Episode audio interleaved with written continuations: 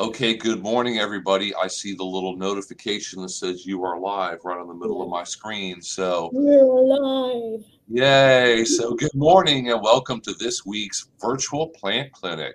My name's Bill Lester. I'm with University of Florida Extension Service in Hernando County, Florida. And I'm here with my regular co host, Lilly Browning, who is the. Hernando County Florida Friendly Landscape Coordinator. And we are both here once Yeah. again. I know last week I had I was out of town and Lilly and Master Gardener Bernie did a fantastic job. I didn't watch it all the way through to like review and evaluate the answers to the questions. I'm sure you guys did just fine. I'm Yeah, sure you handled everything just great. We we had a good time. So and people like people like having that guest star of Bernie. Well, we're working on having more um, guest stars. Basically, people join us to, and you know, who are experts in different areas, and are going to be able to answer kind of a wider variety of questions. mhm. I tried to bring Tia, the um, Florida Friendly Landscaping agent uh, from Orange County, but um, she she hadn't fully committed, and and she wasn't she she needed to take a professional exam, and didn't think she had signed in, and then apparently um, it came through. She was able to do it, so she didn't join us last week. But so you'll have to ask her again. Yes, Monique, I noticed that you were not there, and Bernie is one of your favorite people. but you know what? It's recorded, so you can always go back on Facebook and um, watch it again. Yes, you know these these clinics are all recorded, and you can access them on our Facebook page, the Hernando Extension Facebook page, the Hernando Extension private Facebook group. Lilly, do you share them on your Facebook Sure. page? Yes, Okay, and they also go onto our YouTube channel.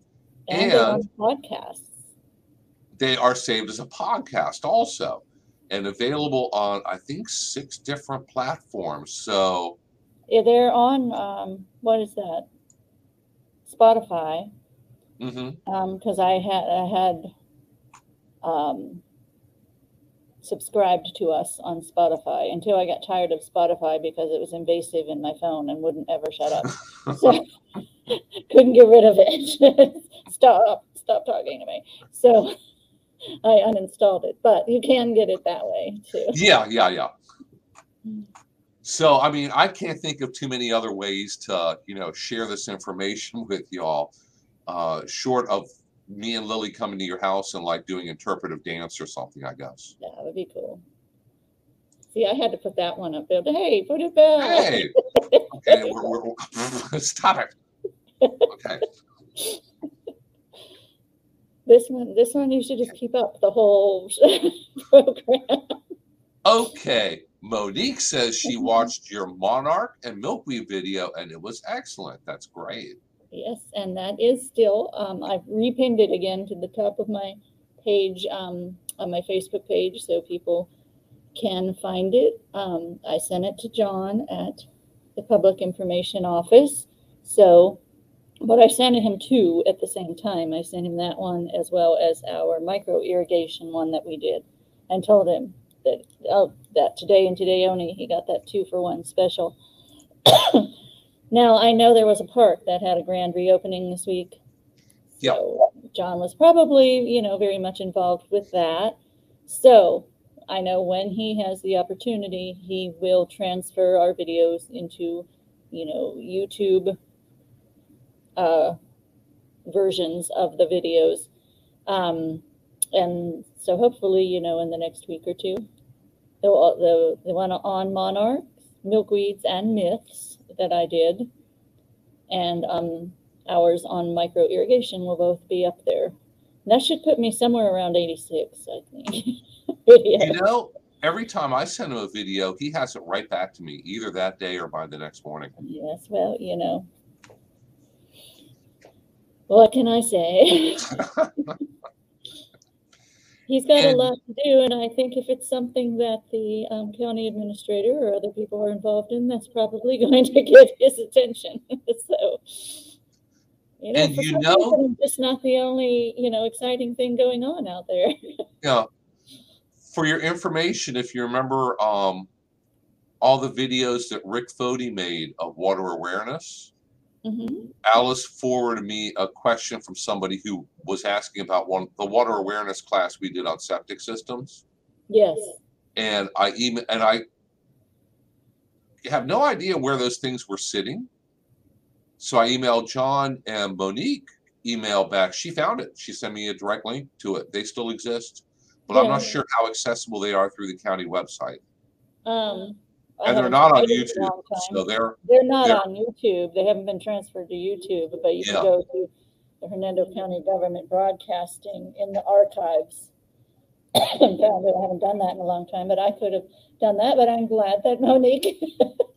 no, Yeah, no. I, I was, she got right back with oh, Well, it, and, and I saved the email with the links. So if you're ever wondering about any of those old videos we did, I have a link that I assume goes to the lists buried somewhere in the county website or Yeah, she seemed to forget that you and Mary Lusk put on that program. I reminded her of that, that that's to ask you and you would get Uh-huh. with Mary, with, with poor septic Mary, and to get the, the um, answers to those questions.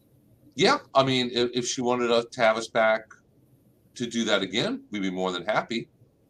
I don't know when we're going to start doing the, the, we used to have once a month on a Friday, what we call water awareness series. And that is my boss's bailiwick. She sets that all up. That's her thing. So I don't know. I mean, possibly fall. I know a lot of people miss those programs. They would come, we have a big room downstairs and we would have Mhm. guest speakers. And um, you've been one several times before. I'm Mhm. usually one about once a month. I mean, once a month, once a season. Um, they usually run, you know, we don't hold them in the summer, but they run most of the time that our seasonal residents, you know, are here. And, you know, when Alice runs out of getting anybody else, that's when she plugs me in. so, or you. Yeah. You know, that could be done again, and it could very easily be run through StreamYard and played live. Ooh, new technology, Yeah. scary. Because when we do it again, there is going to be new and different ways of recording it. And um, John, John Cancel will have to be involved with that because Rick Cody has retired. So, And we're always experimenting and playing with new technology. I, I still have pieces of equipment I haven't even had time to play with yet. So, so hey everybody, if you guys have any lawn and garden or vegetable garden or plant questions, uh, yeah, please feel free to put them in the chat and we will do our very best to answer them. we're getting to the point where you need to start thinking about your vegetable garden again. That's Exactly. And I know that we have a couple different things to go over here. So let's go ahead and knock them out. All So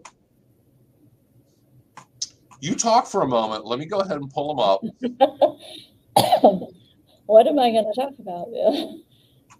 about um, I have seen online. Um, well, Tia from Orange County posted that it's time to start your little tomato starters, like you know, in the trays. Um, and and she, I think she says mid September is when you should put them in the ground. So Okay. and we can talk about it. So September through however long it lasts, that's another warm season, right? So you're going to put warm season vegetables. You want to start your cool season vegetables. When would you want to start those? In October? I like to wait until at least the beginning of October to put those cool season things in. Technically, many of them can be planted earlier. I just think September is still just too hot for you know the carrots and the lettuce and the Mhm. radishes and things So like that. start late October and then they have the winter to go through. hmm But if you plant warm season things again in the fall, like I have planned um, tomatoes, peppers, eggplant tomatillas. I have some tomatilla plants in the ground. Um, those kind of things are going to be finishing up uh, the rest of August, September, and even into October. So my garden, I generally don't even have room to put in the real cool season things until October at the earliest. Okay. So, what are we So looking at here, that's something that's skeletonized. I, yes, these are uh, we got some pictures here that um, Shannon Carter sent, and these are from her green bean plants. And she's got two pictures here. We got that one, and we got this one, and something's been chewing on them. Now on this plant, I can see leaf miners. That's the little squiggly line that's on the leaf. And the leaves obviously have chewing damage on it. This is classic window painting. What hmm. happens is caterpillars, when they first hatch, baby caterpillars are very, very small. And they chew leaves, but they don't have a big enough mouth to chew all the way through the leaf and eat the whole thing. So what they do is they scrape the surface and eat the leaf and leave some of it behind. If you hold this up to the light, you can see light shining through it. That's why they call it window painting, I think. Mhm. So she So- has so they're caterpillars. So they, they rasp it, they don't actually chew it. They still have a chewing mouth part. It's just a very small chewing mouth part. so Oh, what they end up doing is scraping damage as opposed to They eating the entire leaf. leaf- They treat the leaf like the inside of an Oreo. Exactly. Mhm. So they um they chew the cream filling out of the Oreo leaf and leave the chocolate cookie part behind. See, I'm glad not you a very good understood way that because. See, you got that right away. Years ago, Jim Mull did not understand that um, analogy at all when we talked Really? about rasping. He he would compare it to asparagus. It's like, have you never eaten an Oreo in your life, Jim? yes. Well, I've eaten both Oreos and asparagus, but this, yeah, it does remind me more of Oreos, the type of chewing and damage they do. But the bigger issue is, you know, I'm not sure why Shannon has mature green bean plants in the garden right now because they shouldn't be there. You can grow green beans here just great. You want to plant them the end of February and make sure that they're done and gone out of the garden by maybe June 15th at the latest. And you can plant them again in the fall. And you want to start them pretty soon. Generally, about the end of August is when you put the seeds in. So within a few weeks. But trying to grow them between June and August is not one of those things that does well during the heat of summer. There's only a few choices, and green beans are not one. Uh, cowpeas or black-eyed peas, which are in the bean family, do very, very well in the heat of summer. It's a tropical vegetable. Mhm. Okra, of course, does very well in the heat of summer. Sweet potatoes, but green beans not so much. So, uh, Shannon, you have caterpillars, and the way to control caterpillars is a product that contains BT or Bacillus thuringiensis. Is it worth even trying to control at this point, though? Since I, I wouldn't because you're, you're going to get timing. you're going to get a whole host of insect pests and diseases. So even if you control the caterpillars, my guess is the beans are going to die from diseases really soon. So just And that, that's just because of the time of year and the weather. Yep. We've Got a lot of questions piled up on here, but Gosh, I know. yeah, let's start with Lee. No, here let's start. Let's start with the hard one for you. All right. Alicia uh-huh. asks, "This was the first time ever with landscaping. I planted bulbine yellow on the outside. Second row, blue daze. Third row, mini Ixora red with standard pink Ixora as a backdrop in the corner. Yellow daisy bush. Wow, that sounds beautiful to me. It does. Yes, um, I don't see anything wrong with any of that. Um, they're all exotics, but they're all Florida friendly. So, uh, the blue daze might be native, I think. Um, but it Mhm. sounds fantastic. Sounds like you're really making an effort to have a beautiful design there, and you're doing the you know, the lower growing and, and you know, and as it goes up. So I think it's going to turn out, hopefully, it'll turn out great as long as you planted them not too deeply. And, um, you know, at this point, they, they're going to need some, probably some hand watering since nature is not cooperating. Like. Definitely, you want to make sure that they're well watered until they get established. So on a really, really sunny, hot day, that may mean a couple times a day.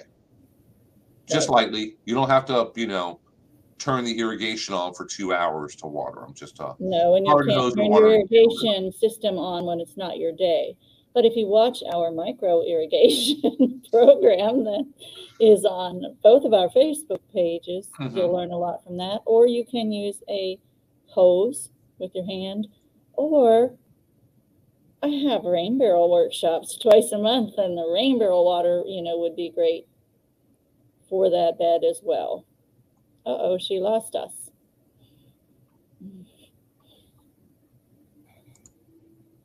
Okay, Lee, down there in Broward County, down in South Florida, has started her tomatoes and they're about three inches now. I have also. I started my tomatoes and they're just coming up. And I have larger transplants I just put in the garden. Like I said, tomatillas, which I've grown before, tomatillas are great. They make great salsa and enchilada sauce, and peppers, and a couple of eggplants because I like I saw some tomatillas at a produce stand in Dade City. My granddaughter and I were there, and she asked me what they were, and I did not know. so then later, when I happened to see it and an explanation, then I texted my daughter like three days later, tell Addie tomatilla. That's what we saw. It's a tomato relative. hmm and you don't normally eat them fresh like in a salad like you will with cherry tomatoes Right, right. Uh, they get about cherry tomato size and they got this papery husk on them that you have to pull off.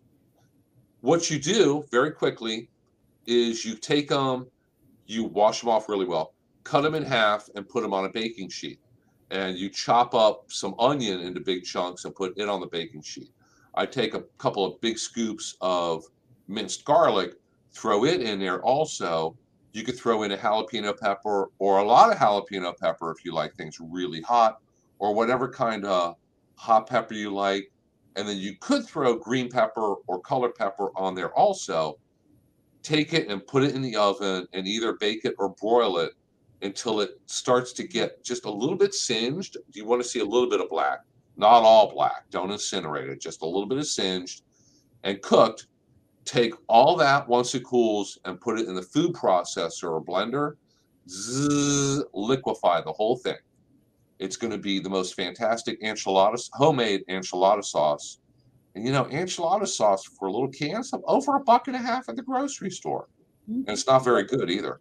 But you can make your own enchilada sauce, put it on top of Mexican food, burritos, fajitas, whatever you want to do. You know what you missed last week? Somebody asked because they have some of the bigger avocados, and you know they didn't find it all Mhm. that tasty, and they wondered if we had any ideas. And Bernie just burst into this fantastic recipe with shrimp and Thousand Island dressing, and then uh, Corey put in some ideas about bacon, and it would, see we always get into. Uh, somehow about recipes here too. Yeah, well, we always head off in one of two directions, either down the recipe path Or or, the the path. And we usually end up going down both within one hour. So, so Alicia asks, "Can I start my seeds now?" If you mean for your vegetable garden, yes. Now is a good time to start those seeds for a variety of things. You can even start the cool season things like broccoli, cauliflower, cabbage, things like that. It's a little bit early. I wait till the beginning of September myself, but really, really soon. So you need to order your seeds. You need to make sure you have the soil on hand, the containers are all washed and clean.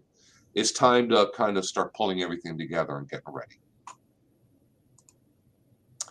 And Linda asks about soil solarization. How long should you leave that clear plastic on a garden bed in order to solarize it to kill nematodes? The recommendation is six weeks. Four weeks works. Even shorter than that helps. Every little bit helps. But to be really completely effective, I think the recommendation is about six weeks during the summer when it's hot Right. now. Mhm. Well, not today, but It's hot, it's just not as sunny. boy, I tell you what, the last few days I squeezed in time late in the day to get some things done outside. Me too, me too. Oh my gosh, even when it's close to getting dark, if there's no breeze, it's like I know. being in a I, I did some things last night too. I wasn't out there half an hour and I was soaked. It was gross. Good morning from Pinellas. I want to talk to Cindy and Lee and tell them both to, especially Lee, to watch my Monarchs milkweed and myths program um, because it has a lot to do with, with your South Florida location there, Lee, you know because there is a um, breeding group down there that doesn't go to Mexico. So, Well, Alicia says that she has a trash can catching rainwater. She's in Orange County and they don't offer rain barrel discounts. My plants love them. We obviously need to get Tia on here because you know what? Tia is the Florida Friendly Landscape Agent with Orange County Extension, and she can explain all that. yeah, and if you want think somebody to have yell at, you can yell at her. workshops. they have rainbow workshops, just not as often. See what Mhm. happens here in Hernando and why we are able to have them twice a month like we do. And you have to pay, you have to pay $65 for the barrel. Um, and if you are a customer of Hernando County Utilities for your water, you will get a one-time credit of $30 on your water bill for participating and taking a rain barrel home.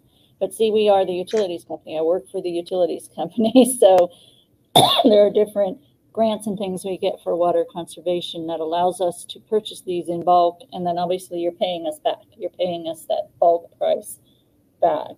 A lot of extension offices are kind of stuck relying on trying to gather up you know old feed barrels and you know having some volunteer that's able to do that. And that's why their workshops are not as frequent as mine. But you know contact them see if they have one coming up. Sometimes i've noticed that they they um like they will partner with the city of orlando. I don't know specifically you know that the city of orlando but i've seen um like the city of st petersburg and stuff will will do things like that in cooperation with county extension so check your ex- county extension office they may not do it as often as we do, but they probably have some kind of opportunities out there. But you know, using what you can works too. Yeah, and I know that it varies a lot from one county to another. Um,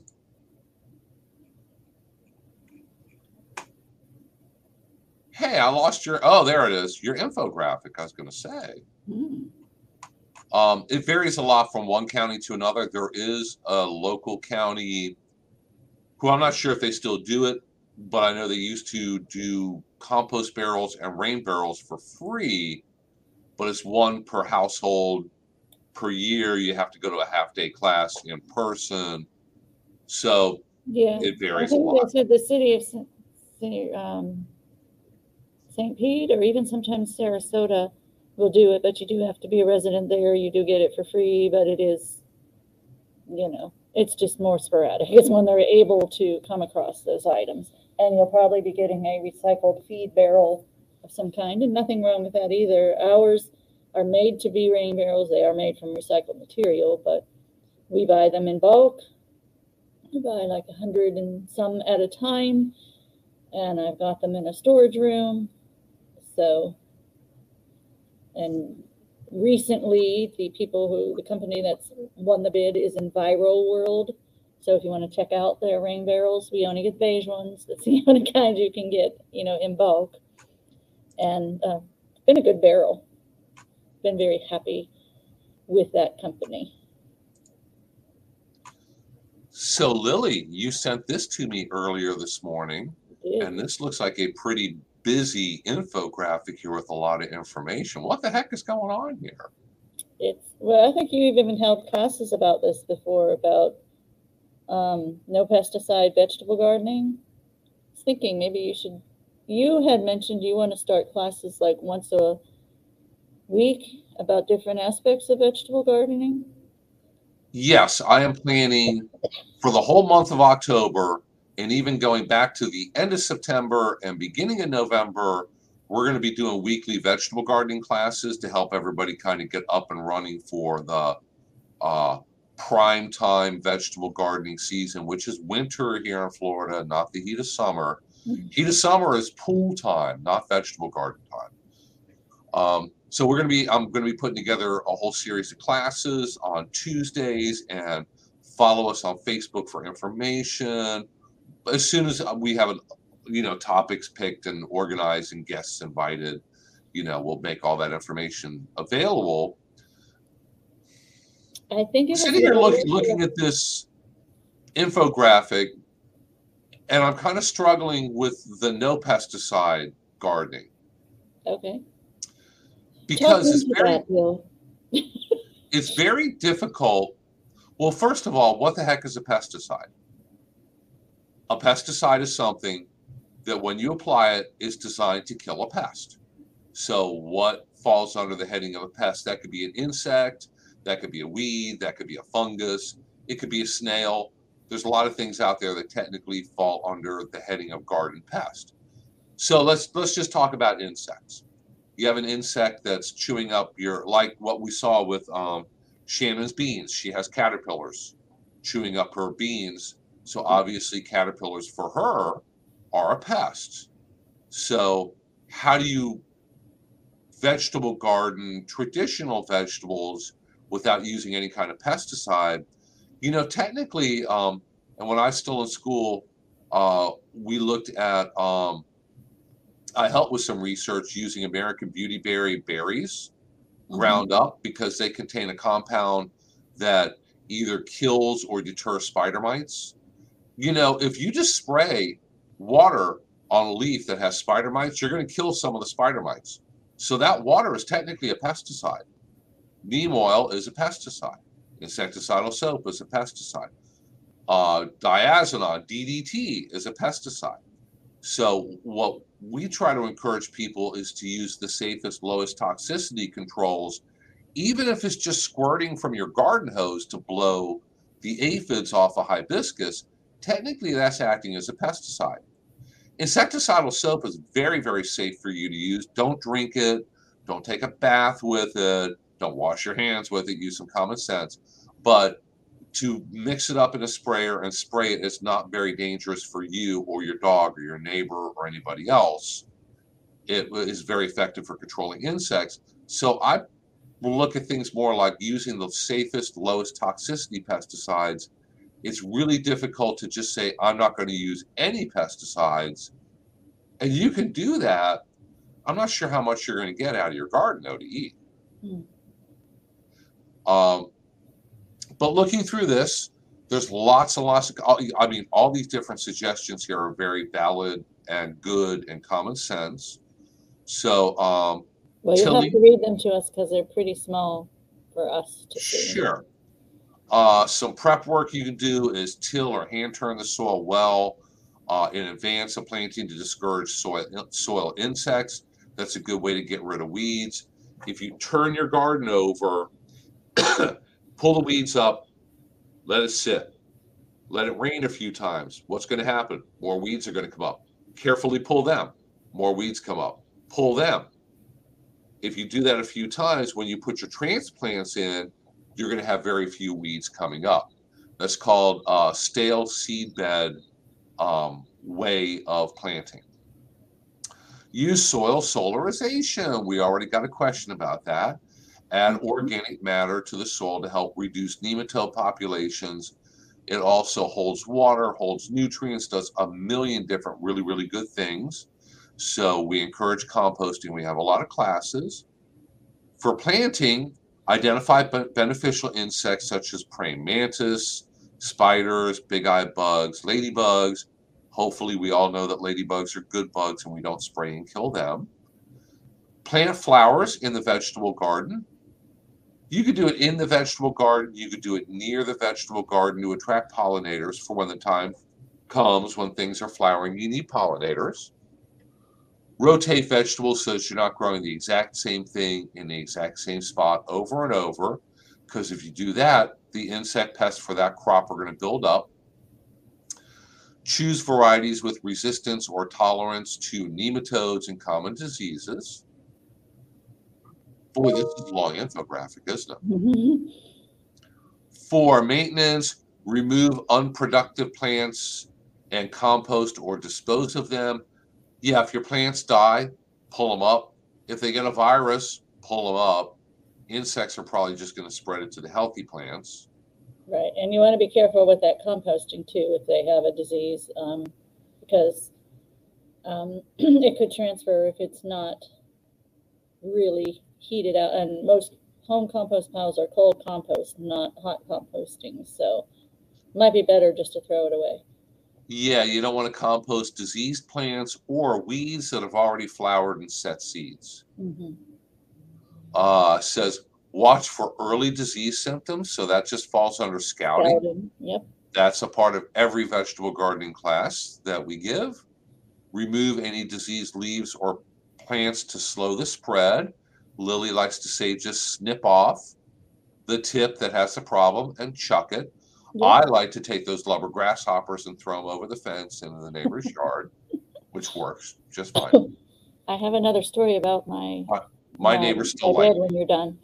Okay. Uh, monitor or scout the garden twice weekly for pest problems. Hey guys, when you got plenty of stuff growing in the vegetable garden, stroll out there and relax and enjoy the peace and quiet every single day and just walk through to find out what's going on out there and figure out who's living in your garden. So twice a week is good, every day is even better. Control weeds in and around the garden because they can be a source of insects and diseases. That's true. Remove large insects by hand, like lubber grasshoppers. They won't bite you, and you can take them, especially when they're full ground grown, and pitch them over the fence into the neighbor's yard. Or you can put them in a bucket of soapy water. Or even a big cup, like a you know, 32 ounce cup with a lid. Then That works when you have lots of little ones. The individual big ones are best over the fence. here's here's boy, I could have written this thing. Here's here's one of my favorites. Do not panic and start spraying at the first sign of insect damage. I was trying to screenshot a question that I saw on Facebook this morning, and it's a picture of pumpkin plants, and they're all chewed up uh, caterpillars have just little caterpillars have gone to town on them and chewed them up. It says, I sprayed this stuff on my pumpkins. Why are they still looking bad? And the, the comments on there, they only it only have one or two comments at this point. Somebody else said, I have the same problem. I'm following.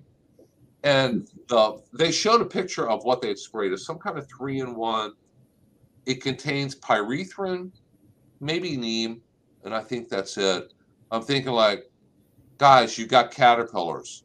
Yeah. Pyrethrin and neem aren't going to work well on caterpillars. Mm-hmm. Figure too. out what the heck your problem is first before you spray anything. If you know that, if you go out there and you know, if you look, start looking through leaves and everything, you're going to find these little long, skinny, wiggly things. And at one end, they have a head and a little chewy mouth, and at the other end, they poop. See, ding, we went down that path. And they're called caterpillars. So if you know you have caterpillars, very easy to figure out how to control caterpillars. If you have some kind of mysterious problem, if you just start grabbing stuff out of your shed and spraying, you may get lucky and just by process of elimination apply the right thing to control the problem. You probably won't though. So it's just I need I need to just quit go looking at Facebook on this thing because these questions just, just they just kill me. I'm afraid of answering because I don't Oh, know. no, no, you don't want to People might get their feelings hurt. Just put the link to attend this. To attend You know what I'm going to do? I'm just gonna, since between the two of us we have so many classes, I'm just going to put a link into the appropriate class. There Watch this. Watch this. It'll help yeah. clear up your problems. But going back to this, we're almost done here. Harvest ripe crops promptly.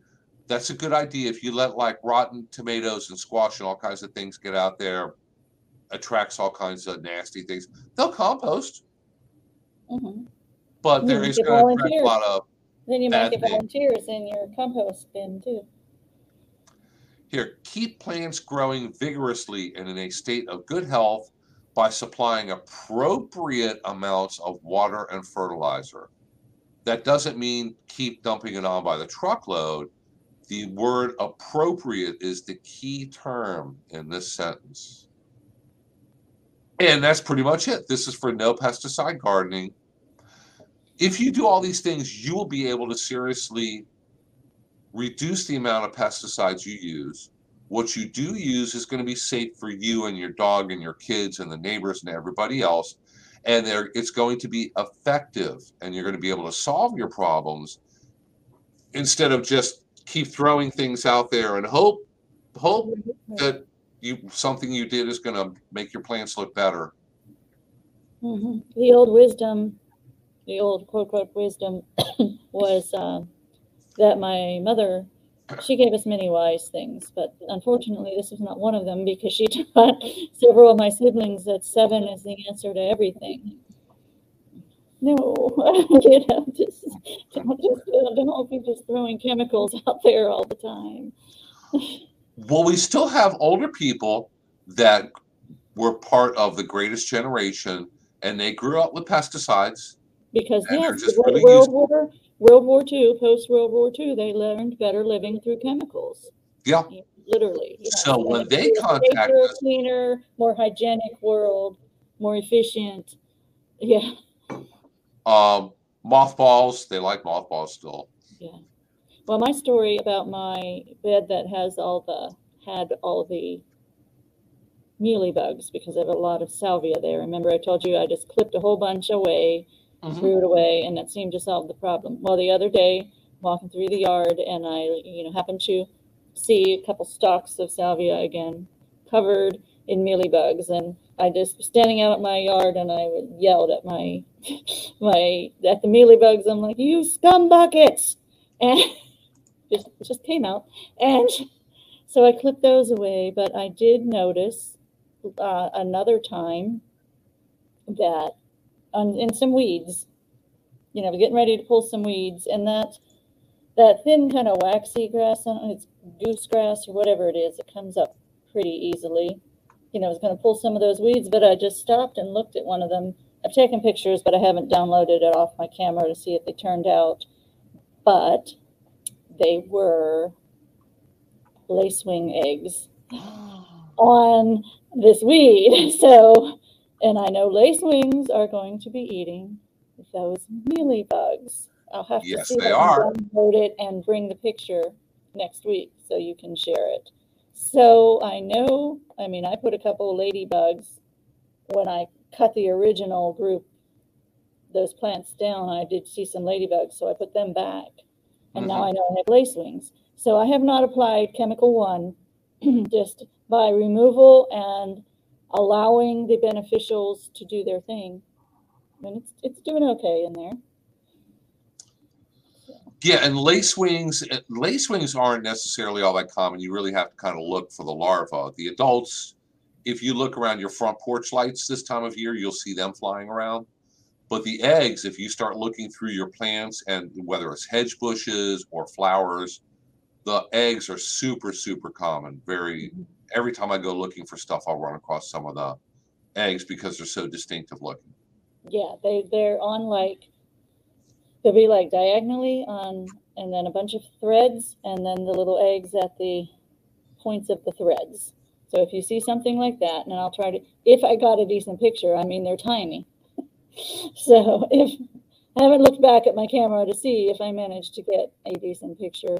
Um, we'll share it We'll share it next week. And I bet you any second now, there's going to be a link to a picture of lace wing. I can tell that So, Teresa has joined us this morning Yes. because she is the one who does the really good job of adding the links. So I know we have some questions and comments here. Alicia says, I am doing vermicompost. That's great. I've never tried that before. I'm no expert on it. You know, obviously I'm familiar with what it involves, but I've never tried it. I need to learn to get eggs out. Any suggestions? Look online under University of figure this out Florida vermicompost. Yeah, we don't we don't know. um, Well, there is a way that in your in your bin, and that's why people use trays and layers. You can have all the worms in one layer, and then you put in a tray and more stuff that they're going to eat, and they're going to move to it. And see, be, be- before I before I go into any more circles, there, Teresa already has a link up to it. Thank you, Teresa. I think Corey was talking about one of our insect issues there. He he's, says he's he's referring to the lubber grasshoppers that you throw over to the neighbors. A lot of people do that. Oh, we know, we know people who like to get crazy with the pruners with them too. And Corey said he found some really cool pesticides in a really old farmer's shed. Oh, And they're probably all illegal. You know, there's a lot of stuff that's off the market now that was that just within over the last, well, I don't know, time flies within 10 or last 10, 20 years have been taken off. Corey, I don't know which property you're referring to, whether it's Hernando or Pasco, but I know Hernando has um, hazardous, um, like amnesty days. So pay attention. Um, I will probably post them on my Facebook too, that you can, um, you know, take them to a certain area, you know, your chemicals, but you can always take those type of chemicals up to the main landfill um, on 98 North. If if it's in Hernando County, you'll have to check out Pasco's rules. Um, and but you can't take them to any of the transfer stations. You have to take them right up to the main landfill, and they do have a hazardous waste um, area. You know, let them know what you have, so that they can dispose of it properly. But I'm glad, you know, a lot of people will do what Bill said, like we'll get Uncle Joe's, you know, DDT or something off of the or malathion or something, you know, out of the shed and like, oh, this will probably work. So Yeah, I mean, those things get purchased and used and then placed in the shed, and then 10, 20, 30 years can go by, and they're still sitting there in the shed. Mm-hmm. yeah, don't trust that stuff. Joelle says that she has no pesticides in her garden. Okay. That's great. You know, I almost never use pesticides because I'm a really lazy gardener. yeah, and I just ne- almost never get around to like actually I got to go find a pump sprayer and I got the stuff to use and it's, I don't buy the really toxic stuff. I'm growing calabasa in my backyard. I have a calabasa on the vine and apparently after they form it takes like 55 days anywhere from like 30 to 55 days for them to get to the point where you're supposed to pick them. I have one out there now it's probably pushing like a 40 pounder. It's much Wow. bigger than a basketball and growing. Oh, you have to get a picture. Yeah, well, I have one from a couple weeks ago. It's about doubled in size since then. Cool. But I got caterpillars eating the vines, so I uh, mixed up some spinosad yesterday and went out there and started spraying them. And what is spinosad? Explain to us. what that Spinosad is a, it's approved for organic production, and it is made from a naturally occurring bacteria that is toxic to caterpillars. it's toxic to um, the little caterpillars that drill into the leaves and cause problems, and also extremely effective on thrips. And there's not a whole lot of stuff that works really, really well on thrips. So I have spinosad primarily for caterpillars. Spinosad and BT both work well on caterpillars. You can buy it. As a matter of fact, you can go to a big box store and buy it, or you can go on Amazon and order this stuff too. Um, the one brand of spinosad that I know of is called Captain Jack's Dead Bug Brew and contains spinosad. And commercial growers have been using spinosad for a number of years. They get it by the 55 gallon drum. Mm. So But very, very safe. Be careful with it if you're trying to um, butterfly garden. So be very judicious where you put it amongst your edibles. Um, so that, because as he said, it kills caterpillars and it doesn't know which caterpillars you want to live and which ones you want to die. Sure, it will kill all caterpillars. So you need to first figure out what the heck your problem is. Number two, if it is a caterpillar, figure out generally what kind of caterpillar it is and whether you really want to control it or not. If it's a little nondescript green caterpillar that's eating your calabasa, like me, you probably want to spray and control it. If it's a big striped caterpillar that's eating your milkweed, what could it be, Lilly? A big striped caterpillar eating your milkweed? It could Yeah. be a monarch or it could be a queen. Oh, Okay. You probably don't want to kill them and control them because you're probably like monarchs and queen butterfly. I don't know, all personal opinion, I guess. And I've been seeing the question of caterpillars eating up people's passion vines. And what could they be? There's at least two of them. be Gul- gul- Gulf fritillary or zebra longwing. I didn't know I was Uh-huh. going to be quizzed today.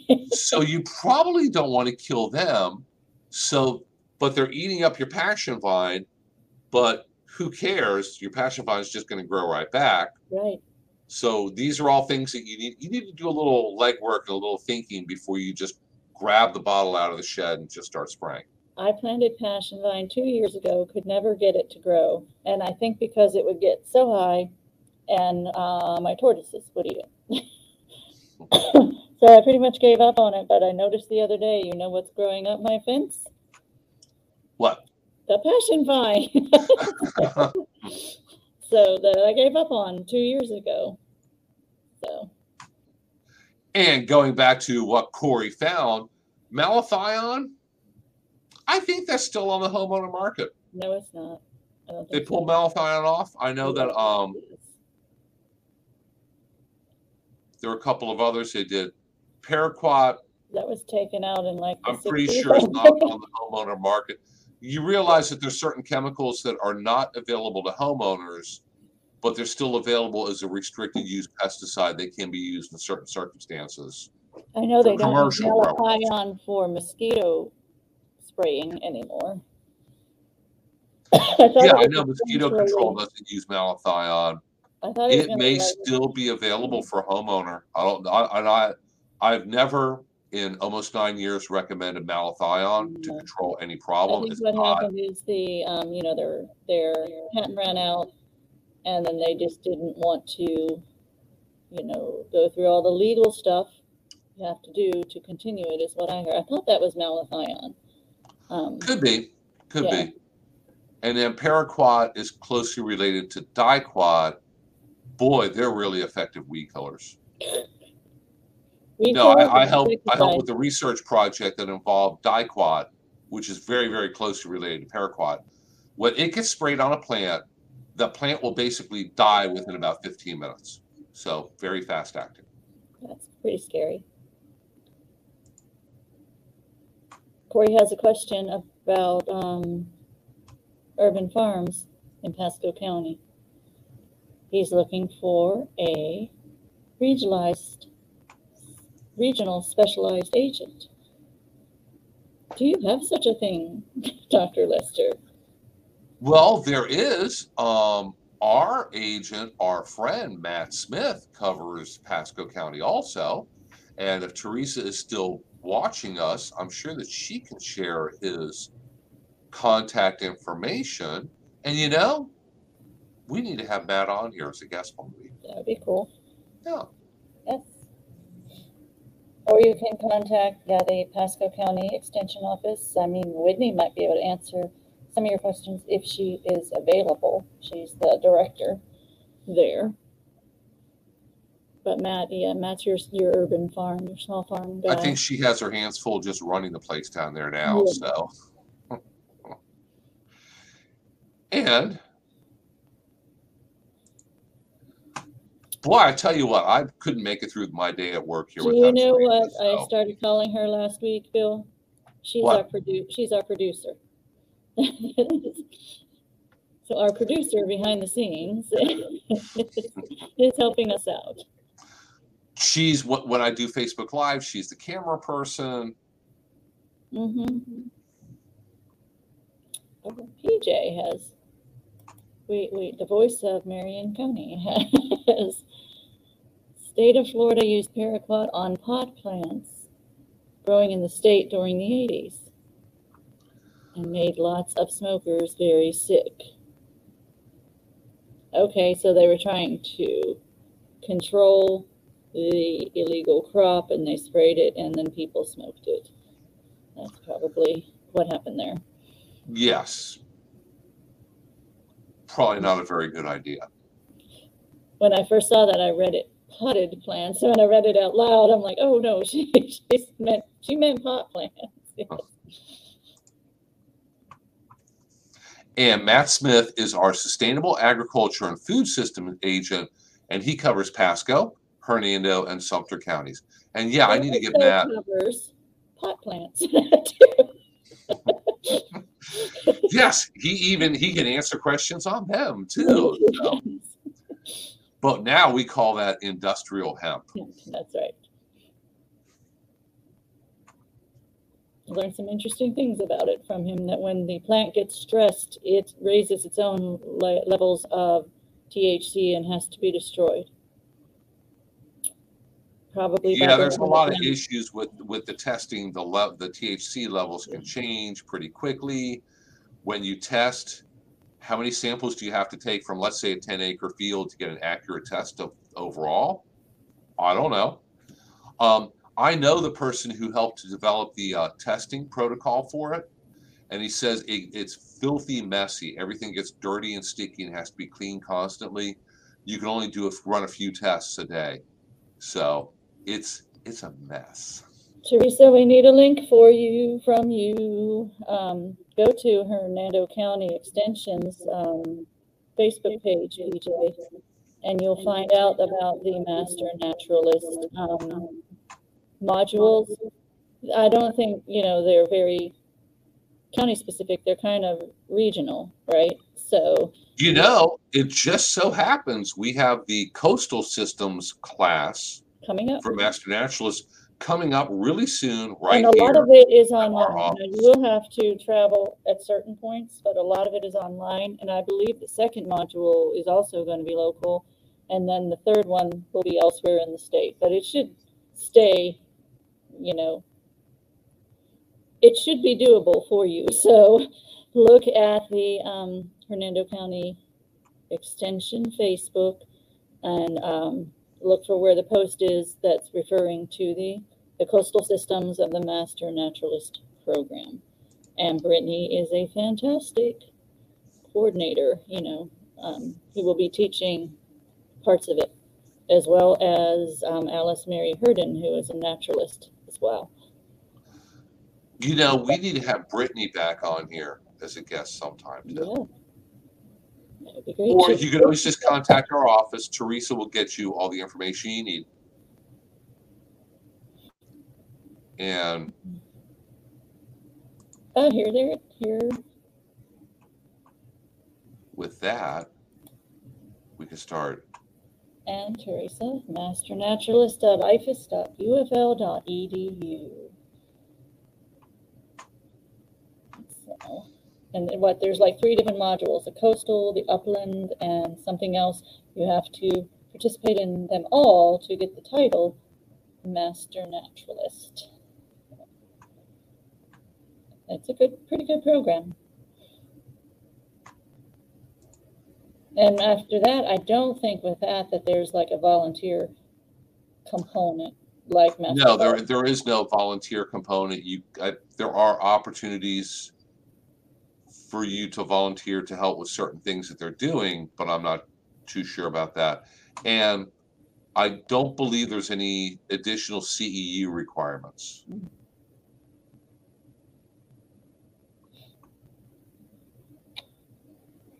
Okay, and PJ says she's using the iNaturalist app and just wow. Well, yeah, because apps like that are basically crowd share apps. People put in, I mean, you can get great ideas. Most of the time, you're going to get the right answer, but that can't be promised. because everyone just kind of participates in it. She's saying everyone would benefit, oh, from using it. She likes the iNaturalist. Good. And she'll check the Facebook for the program classes. She heard from Dr. Pipoli, of Broward County, her master gardener leader. She heard about the Master Naturalist program. Um, I know someone, as I just mentioned, Alice Mary Hurden, who's a naturalist um, and a nature photographer and all that. She uses iNaturalist all the time. Yeah, very popular. I'm not too familiar with it. I believe that you can put things in and get an identification like other people who are experts in that area Right, will right, right. and. And, you know, Mary Alice herself often answers the question. So I'm kind of afraid to like put it on there because she'll see I don't know. you know, she spends a lot of time studying a lot of these. You know, she'll know the name of the teeniest, tiniest little flower or insect. We've had that before. She wants you to know the name of everything because she wants to know. Mhm. Yes. Yeah, iNaturalist is good. And another one that maybe not everybody's as familiar with, Ed Maps, EDD Maps. And what this is, is for mapping out primarily invasive everything, invasive everything from birds to lizards to plants to insects and everything else. And when you upload a potential sighting, they do have experts who look at it and have to sign off on it to verify that that you know it, the identification is correct. And if you're interested in, like for example, tegu lizards, are they in your county? I don't know. You could look on Ed Maps and look on the map and see if they've been definitely identified and found in your county or in your state. So this is another another resource. And Corey says Alice Mary has identified some stuff um, for him. Yeah, she loves to learn. I'm pretty satisfied taking a picture of something and letting the picture just stand for its own beauty. she wants to know what she took a picture of and everything about it. So, and that's great. You know, we need we need people very curious like that. hmm Because a lot of times that's how, you know, people encounter things. They take a picture. You ask somebody. A lot of times that's how different invasive things are found, Sure. and it really a lot of times it helps researchers track them and figure out where they are, where they're not. Yep. So I like to hang out with Alice. I like to hang out with Rita Grant. I like to hang out with Bernie. I like to hang out with you. I like to hang out with other extension agents because hanging out with all these smart people, then I get to at least glean, you know, some of what they, you know, they're talking about and, and some of it sticks. So that's the best way to learn things is to hang out with people who have the same passions as Mhm. you do. Even if it's online. And yes, it's always very important to take good diagnostic pictures Yes. for wh- whether you're whether you're emailing it to me or iNaturalist or I forward it on to an expert at the university. There's a big difference between good pictures and bad pictures. We need to have somebody speak about that. Who should we get to cover that? Well, Alice is working for Citrus County Recreation now, so you know, probably be hard to catch her. But oh, I know who you can get. Oh, who is the guy at the herbarium? Mark Frank? Oh, Mark Frank. yes. You send him a bad picture, he'll let you know about it. and I Yes, he will Mark- scold you. When I worked years ago at Fort County Extension, before we were sending up pictures, we were literally taking plant samples, packing them up, sending them to him. Oh my gosh, if they didn't come to him in perfect condition, you heard about it. and, and now, you know, the pictures are the same. What's funny is you'll get scolded and then you'll get your answer. He always had the answer, but he Yeah. doesn't know how difficult it was with what you provided. for him. or as close as he could get. There's a lot of grasses where he could tell you what family it is, but there's like a hundred species, and he needs a physical sample that's either flowering or has seeds on it to you know look at under the microscope. Some things are really difficult to identify. And yeah, Corey, I've um, recently found snails here in Hernando County and Sumter County that weren't vouchered as being present here. So, Mm-hmm. It's just well, you know, ding, it is exactly 11 o'clock. Boy, we're actually staying on time pretty well today, too. Yeah, we are. Lee, we like hanging out with you guys also. I look forward to this every Thursday morning. Um, oh, by the way, Lilly, I can't be here next week. Okay, well, I can't be here on the twenty-fifth, so you're gonna have to work that out. For what, the 25th? Yes, I'll be here. okay, Uh, and I can't be here the following week, September 1st, because I'll be at EPAF. yes, I know, I have that one covered, yes. Okay. hmm Um, yeah, next Thursday, I have to help with uh, Master Gardener training from 9 to 12. So, okay. Well, the twenty-fifth, uh, it's the wrap-up meeting for this strategic leadership journey, um, classes I've been, so after that, you'll be able to lead this this confused weekly show, right? sure, yep. Can we change the name? No, Virtual plant clinic with Dr. Bill and Lilly too. yes. If you, we need to make a graphic. We need to update Well, the graphics. a graphic before I should have sent it to you, where I put my avatar self saying "and Lilly," and then you you got rid of it. PJ wanted to talk about grasshopper poop, so so we can save that for next week. You can cover that with Lilly next week because it always I'm looking forward poo comes up every week for some reason. Yes, maybe I'll get Brittany next week. Ooh. Sure, you could try. I know that Jim wanted to jump on. He would have been here today, but he had something else. Mhm. Um, uh, Hannah was supposed to be here today. She never showed up. I sent her the link yesterday. Hannah is the director at the Chinsegut Conservation Center in Mm-hmm. here in Hernando County. Yes. So we'll start bringing in some some new guests. Um, if I had known that Hannah wasn't going to be here, uh, we do have Deanna, who's our new 4-H program assistant. I was going to have her on, so Mhm. give her a chance. Might be kind of scary with her being new. Let her get used to. Well, what better way to learn? Here. Turn turn on your camera, click on this link, and just join right on in. We also have a new environmentally sensitive lands uh, coordinator here in Hernando County. I Yeah. haven't even met her yet. Oh my gosh, she's right in your building. Sometimes she's in and out all day long. Yeah, so. yeah, her office happens to be located in their building. I have met her and have had at least one conversation with her. So We will have her on for sure. Yeah. hmm Because Mike Singer went on to bigger and better or different at least things with the water management district.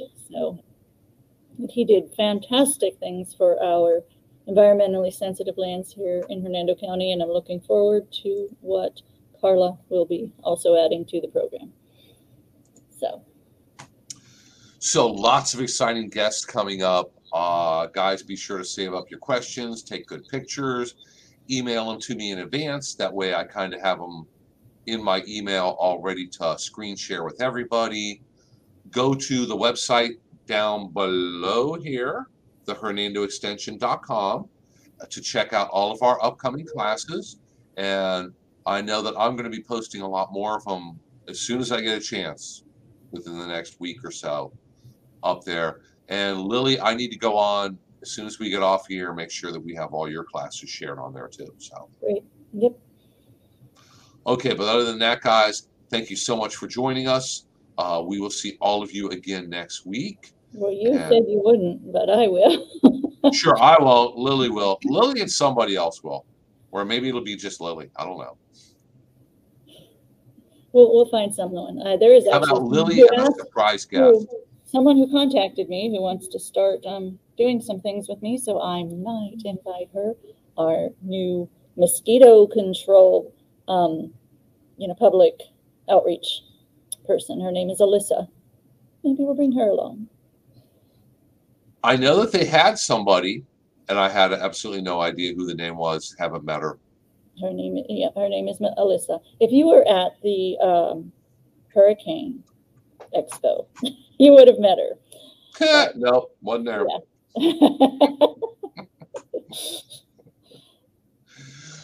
But yeah, great. We need to have her on here also. So tell her to, to get herself a webcam. I'm Yeah. her right after this. We'll send her a link. There you go. Okay. Okay. Thanks again, everybody. You guys have a great week, and somebody will see you back here again at 10 a.m. next Thursday. Bye. Bye.